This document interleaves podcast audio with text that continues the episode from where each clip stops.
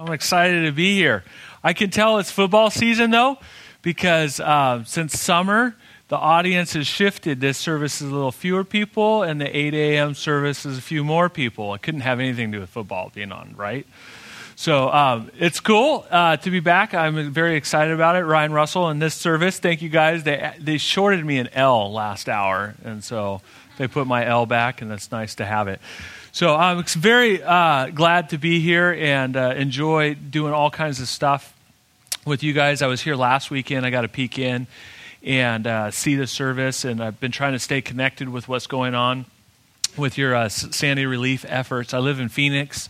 And so I just try to keep up on the web and all that. And then last weekend, got to see a little bit about what you guys were doing. And it was cool to catch some of the recap videos and hear how God is moving and challenging your church. And I don't know if you know this or not, but your youth ministry is really super cool. Maybe you have some kids in there, but Nate's doing a great job down there. I poked my head in there last week, and man, that room was full of teenagers who were making meals and getting ready to go out, and I understand it wasn't their first weekend doing that project, so pretty sweet stuff. Hopefully, you guys all started worshiping last night, God, because I was worshiping last night. I got off the plane. I was checking Sports Center updates. Notre Dame was winning, and then I got some food and got to watch as God was definitely at work, and number one in the nation, number two in the nation lost, which means what we've learned about God in the last couple of weeks between the elections and Notre Dame now being number one is A, God is certainly not Mormon, and B, God is probably Catholic, or at least this year, okay? So this year, God is Catholic because Romney lost and Notre Dame is winning. So that's what we know about God. I'm super excited because I'm a lifelong Notre Dame fan, and it's been a lot of very difficult years for since the last late 80s or something, since we were in it. So had to celebrate, started worshiping God last night and just carried it on into this morning. I get the opportunity to travel on an ongoing basis. It's part of the nature of my job. As some of you know, or I've explained to you before, I work for a nonprofit Christian organization called XXXChurch.com, XXXChurch.com. And what we do is we help people who are struggling with porn and sex addictions, from the front side of raising awareness that such things exist to some preventative stuff, software filters, online information, all the way to the recovery side of helping people get out of that. And in the process of my job, what I do for our organization is I oversee our evangelism efforts into the industry and with consumers. And so building relationships with people who make pornography, all the way to connecting with people who are on the consumer side of it and don't know anything about Jesus, and helping them in unexpected ways to find God while struggling inside of this environment, possibly wrestling with addictions. And so what that looks like for us is, I know this doesn't sound like a real job, I know this, but I'm going to tell you anyways. I go to adult or porn conventions all around the world, and I take missions teams to them. So yes, when I'm at home and I'm with my friends, and they say, "Wait, Ryan, what do you do for a living?" Well, as you wouldn't believe, I go to porn conventions for a living, and then my buddies chuckle, and I tell them I'm a pastor, and they still think it's funny. But that's what I do. So a couple weekends ago, I was in Toronto, and they have a adult convention up there. And these conventions are just like any other conventions. There's the industry side of it, where there's companies that are setting up booth spaces in a convention hall, and, from small booths to big booths. They've got, the things there to display their wares and their products and their people and their films and all their websites and live streaming and all this other craziness that we're not going to go into detail about. And then there's the consumer side, people who want to come and meet the industry people. And so they pay up to $50 a ticket to come into this convention. And these happen throughout the world. And I go and I work with local churches, and we take missions teams into them. We set up in the convention space, and we rent a 10 by 20 foot piece of real estate, and we share Jesus there. You know, we have a backdrop and, you know, fancy banners and all this stuff, and they say XXXChurch.com. And throughout the years, you know, we've had some creative marketing slogans. One of them is the #1 Christian porn site. Causes people to scratch their head and go, what kind of craziness is that? You know, and then, you know, this one we use now is talks about the love that God has for people that are caught up in this world. And it says, Jesus loves porn stars, you know, and it provocatively tries to connect people with, well, what does Jesus love, or who does Jesus love? So that's what I do. And I was in Toronto 2 weeks ago. Last week, whether you're proud of this or repulsed by it, you know, somewhere on that spectrum. New Jersey is home to one of the largest adult conventions annually. Over 40,000 people come through this convention in a weekend. It happens down in Edison, New Jersey. So I was here last weekend doing that, leading the team, doing outreach in that stuff, in that place as well. So that's what I do. And by the nature of my job, and also probably just a little bit of my personality, I see lots of people, and either I'm an amateur professional or probably a professional amateur. Like, I try to understand people. Like, I'm not just a people watcher, but I try to figure out motives and just the sociology of what moves people. And when you're in a space like that, you have thousands upon thousands upon thousands of people through the weekend rolling by, and you're interacting with them, and you're trying to find different ways to connect with them. And for us, it's not a product, but it's a message of hope. And it's a message not only of practical hope and where they're living at now and things that we could possibly help them with, but it's also a message of spiritual hope. And so you're trying to find different ways to connect with people. And you have the people who are caught off guard and interested, to the people that are very disinterested, or those that are neutral. And then there's this other set of people that they're just kind of glazed over. And you see these people. They're not just at these kinds of conventions. They're at all conventions. They're in the mall. You know, they're in all kinds of public places. You see people, they're disconnected. You know, their eyes are kind of blank, and they're just going through life. And I see these people, or people in these scenarios, and I'm like, why? You know, I just kind of wonder, why are you disconnected? For the convention space, I'm wondering, why are you disconnected? You just paid $50 to be in here and wander around. Is it your habits or your addictions, or just your nature? You have to be here now, and you're not emotionally or intellectually attached to this, but you're just going through it. Why are you in this place? And I just it leads me to process, how do we get disconnected from reality, or the reality of either being in a convention, or for me, I get disconnected from the reality of anytime my wife wants to take me to the mall. I'm just one of those zombies walking around, you know. But how do people get disconnected?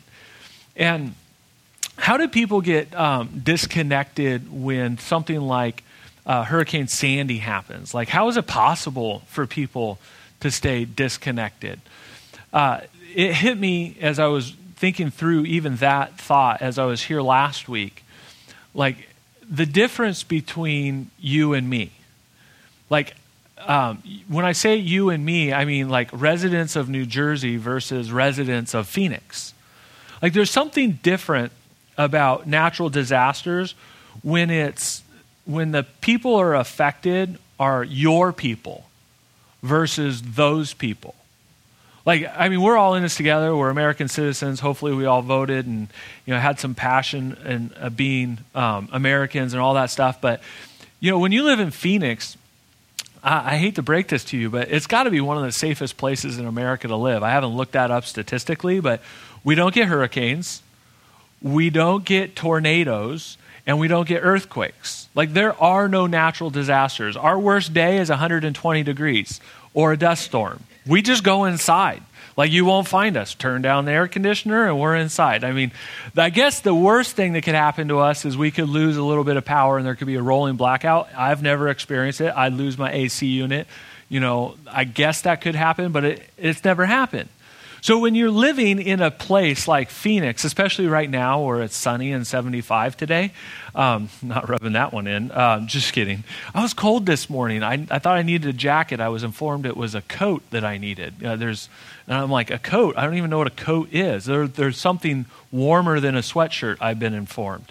We don't need these in Arizona. So 75, it's sunny and nothing ever happens. So when something like Sandy comes through and it hits national news, when you live in a place like Phoenix, if it's on national news or it's on CNN.com or, it's taking up Facebook conversation or it's the buzz on Twitter or trending topic, then you're in Phoenix, you're going to grab a hold of it.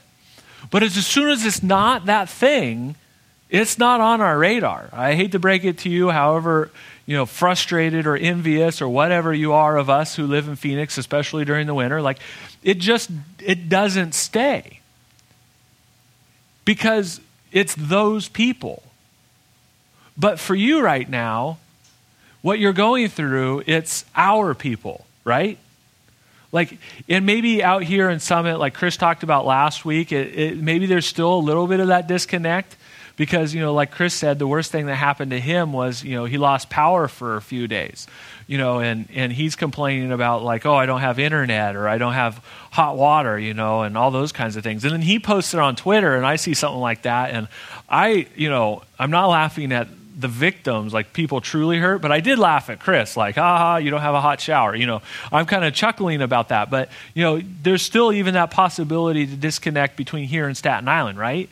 Because it's those people versus our people. And so I wrestle with that and I think that through. And then I got to thinking God, I'm comfortable in Phoenix, and I kind of started taking an inventory, how many of these could I remember? How many of the most recent, natural disasters could I even remember? And my memory, I was Katrina, and then Haiti, and then because of what the tsunami did, I could remember Japan, and then some of the YouTube videos I saw of Thailand, and then I tried putting those in a chronological order.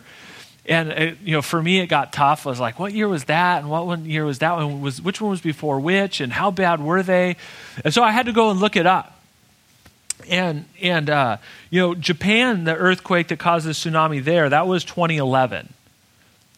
And for perspective, that was 20,000 people on rough estimate that died in that. The Haiti earthquake was January 2010. That was 223,000 people who died in that. There was this other earthquake I'd never heard of called the Sichuan earthquake. It happened over in Asia. It was May 2008. I don't even remember reading about this on CNN.com. So 88,000 people died. It didn't ping on my radar at all.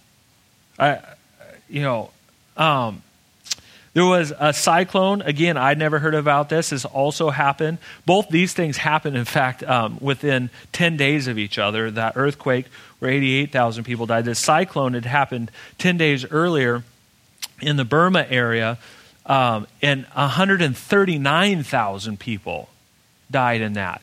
Two events, I either was disconnected or these just didn't register in American popular news. There was another earthquake, a Java earthquake that was 2006, that 6,000 people died. There was a Kashmir earthquake in October of 2005, that was 74,000 people died. There was Hurricane Katrina, which we talked about, not to diminish that, but that on the scale of things, that was 2,000 people that died. There was some floods in Mumbai, that was 1,200 people. And then there was that South Asian tsunami that I talked about that affected Thailand and the region. I didn't realize that was as far back ago as December 2004. And that was, again, 250,000 people who died. And I'm not trying to be depressing. I know that this is incredibly depressing, and I'm certainly not trying to be trite. I'm trying to understand as I think through this, not just the magnitude of all of this, But when you live in a really safe place like Phoenix, whatever this says about me, I'm still trying to figure out, but it doesn't register. There's this disconnect. And not only is there this disconnect, it might register for the moment, and we probably all had this happen where an event happens, like the earthquakes in San Francisco. You have to go back even further, and all those graphic scenes, or I was in the earthquakes in LA, and I was out at school when those happened. There's this disconnect that happens where these things become moments, that get filed back into our memories, and they don't stay on our brain, and they don't stay on our hearts. And it gets even more challenging when it's those people versus our people. I promise, Staten Island, I've not been there yet. I ran the shore last weekend. I was on the Jersey side down in the South Amboy area, and I was seeing those residents grappling with, just the damage that happened in that region, that small area of Jersey. And that's nothing compared to what I've seen on video from you guys and other places about Staten Island and South Manhattan and some of the other places that were affected. And when it's us, when it's our people, it stays because it stays. And so we're going to wrestle with that just a little bit this morning. The porn people, interestingly enough, I thought they were going to cancel their convention. I was looking up information Edison doesn't have power, Edison doesn't have gas, Edison doesn't have drinking water. You'd think those three factors would stop, an adult show. I don't know. Call me crazy. I just thought, no gas, no water, none of these, amenities. The hotel has nothing. The convention center's not open. There's some teachers' convention happened the same weekend that's been going on in the state for 125 years on the same weekend. They canceled that, right? So they're going to cancel the porn show. No, they didn't. Instead we found a way inside this industry to spin it like most other industries would to we got to give back, and kind of capture the moment and let business moves on, but we'll slide in this charitable effort and we'll see what happens. Well, they raised $5,000, 40,000 people. That's 12 cents a person. And I was like, all right, okay. I'm a part of this industry too, but this is craziness. It moved on. Why does some of this stuff just not penetrate? We're going to study that this morning. We're going to turn to chapter 13 of Matthew. So if you brought your Bibles, that's where we're going to be. Let's pray together while we dive into that.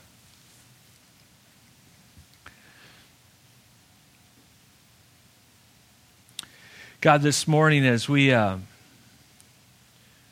take some moments and we pause and we study your word, we pray that the stuff that we're wrestling with right now with Sandy and people in need and all that's going on in our world, and even these past events, and there's still regions of the world that have been devastated and are still trying to recover, that you would connect that with our spiritual lives and that you would move us, as we're going to talk about this morning, on this journey with you. God, may your word penetrate us and into our hearts and take root and shape us and change us and to continue to grow up into the people that you're calling us to be, that you created us to be. God, we love you and we thank you for this chance to be together. It's in your son's name we pray. Amen. Matthew chapter 13. Jesus tells this parable. You probably heard it before. It's quite simple. He says, a farmer went out to sow his seed. As he was scattering the seed, some fell along the path, and the birds came and ate it up. Still some other seed fell on rocky places where it did not have much soil. It sprang up quickly because the soil was shallow, but when the sun came, the plants were scorched and they withered because they had no root. Other seed fell among the thorns, which grew up and was choked the plants. Still other seed fell on the good soil where it produced a crop, 160 or 30 times what was sown. Whoever has ears, let them hear. Jesus use a really simple analogy to talk about a spiritual issue. He says there's a farmer, and he's trying to produce some crop, and he has some seed, and he throws it in these different places. It's an analogy for God's word and our lives. He likens us to different types of soil. And he paints this picture of this spectrum moving from like this horrible, hard, why would you ever throw it on a path? Like going out to the sidewalk or throwing it on the street? Like it's just going to sit on the surface. It can't, the layer over the soil is so hard that it will never penetrate, and before it ever gets a chance, it'll be snatched up and taken away. From that end of the spectrum all the way down to this other end of the spectrum, then he paints this picture of really nutrient-rich, dark, available soil where a harvest will come out. And then there's these varying degrees of harvest from 30 to 60 to 100 times. He paints this spectrum for us. In this spiritual spectrum of God's word taking root in our lives, there's also another spectrum that we're grappling with. There's the spectrum of generosity or of giving. Like there are people that don't give at all.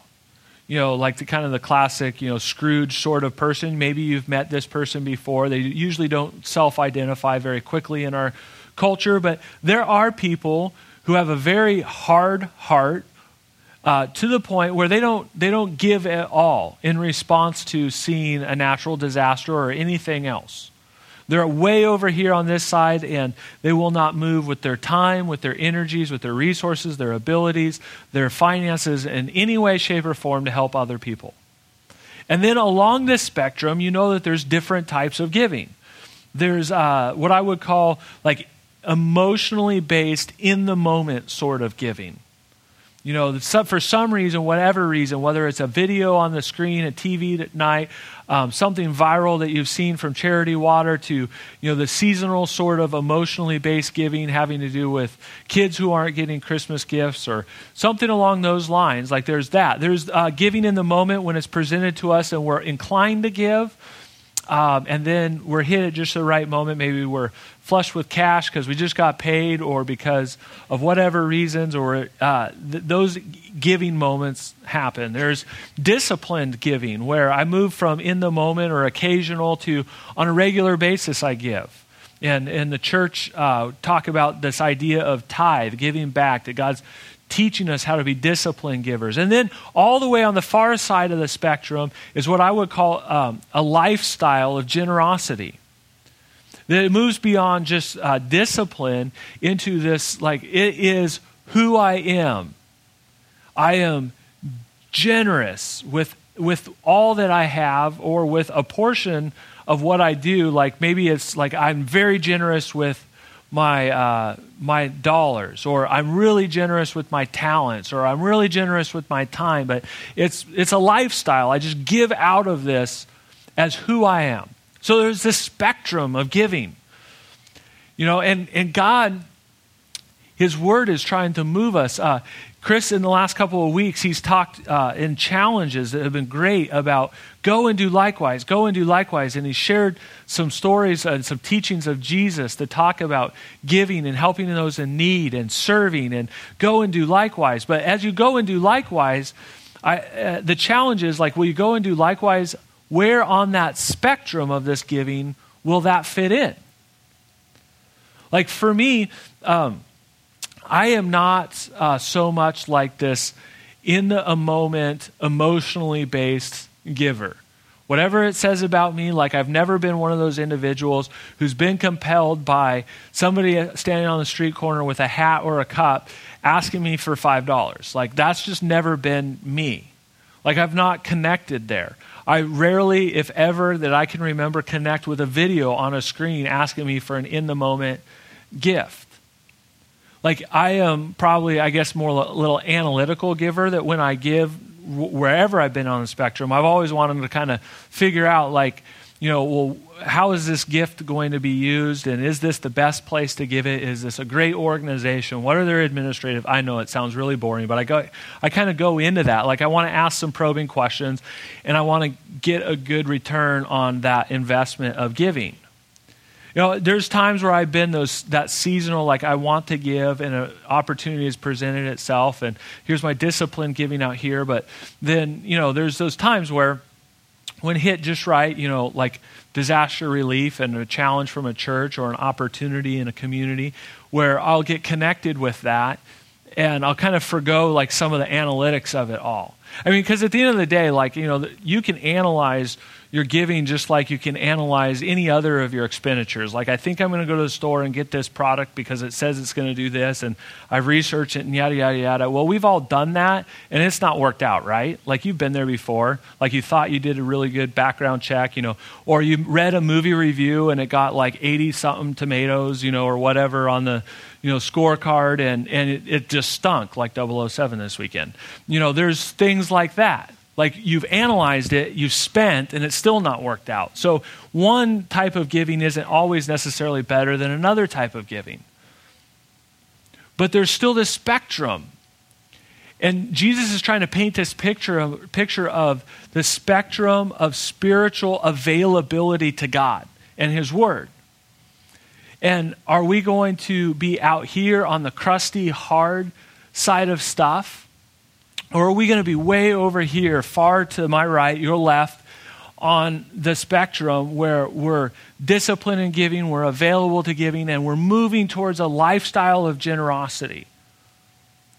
Where are we at when it comes to this aspect of our lives? And that is the stuff that gets challenged, like that challenges me, because not only do I want to move with God towards this side of the spectrum, what I really want to do is like I want my heart to be available so stuff sticks. Like I don't like the fact that like, you know, I can quickly disconnect just because I live in this sunny, nice, wonderful place that has no natural disasters, that like I can disconnect from it all. I don't necessarily like that about me. And I think it's challenging, especially the more I travel and I get to interact with people as they're affected by different things. Or just coming to New Jersey and now it's been affected, and I have friends here, and it's like I don't want to be disconnected. And God is stretching me in all of that. There, if you track with the latter part of the scripture, it says this in Matthew chapter 13. A little bit further down, it says, Jesus says in verse 13, "This is why I speak to them in parables. Though seeing, they do not see. Though hearing, they do not hear or understand. In them is fulfilled the prophecy of Isaiah. You will be ever hearing, but never understanding. You will be ever seeing, but never perceiving. For this people's heart has become calloused. They hardly hear with their ears, and they have closed their eyes. Otherwise, they might see with their eyes, hear with their ears, understand with their hearts, turn, and I would heal them. But blessed are you." He's talking to his disciples. "But blessed are your eyes because they see, and your ears because they hear. For truly I tell you, many prophets and righteous people longed to see what you see, but did not see it, and to hear what you hear, but did not hear it." Jesus talks about this nature in us where in this idea of farming, it's a co-op farm. We're farming the soil together with him. And he's trying to speak, and he's trying to show, and he's trying to engage us. But we have to be partnered in this farming process with him.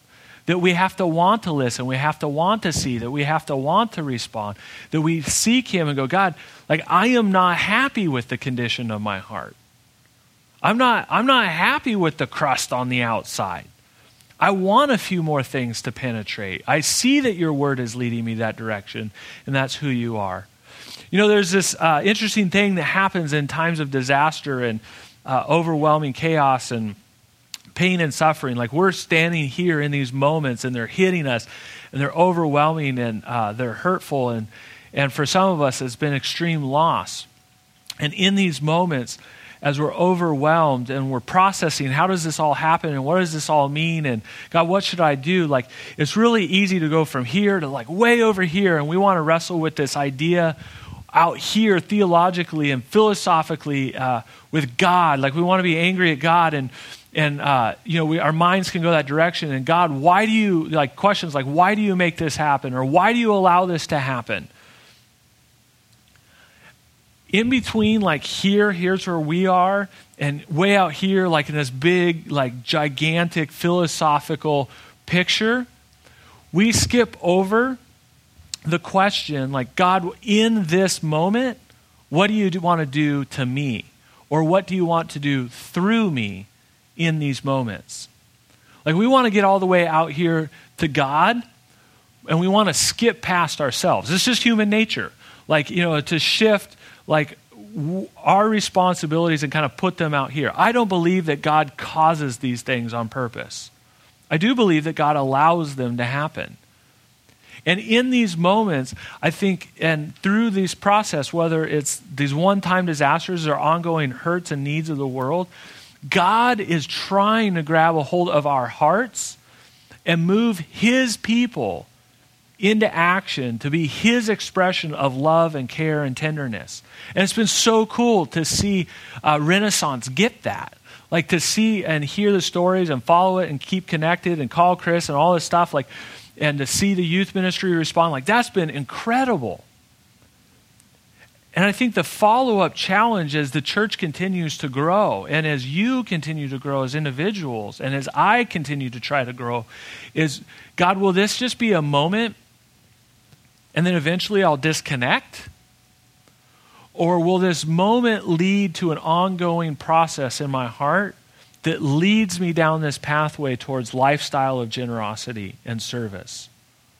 Will this just be a seasonal gift or an emotional moment? Or will this time be something that leads me towards discipline, that leads me past discipline and just to an ongoing spirit of what I do and how I do it, because I'm moved by you? It's a super difficult challenge, and one that God wants to wrestle with us on. Chris has said week after week, go and do likewise, go and do likewise, go and do likewise. Like, that's been an incredible challenge. And I think the coupling of that challenge is, like, how will that go and do likewise permeate into our every day, our every week, our next months? Like, if there is a coupling challenge that goes with that, is it, will it be momentary or will it be a lifestyle? And it's so cool to see God growing that in some of you and in this church, to see that springing forth and to know that he's active and alive and he's at work. This week, I don't know if you're aware of this resource or not. It's kind of new, I think, but online, Renaissance has a study guide or a follow-up quiet time, or I'm not exactly sure of the name of it, but Clay's been writing these follow-up things that you can do to continue to track further with the messages that we teach on Sunday morning.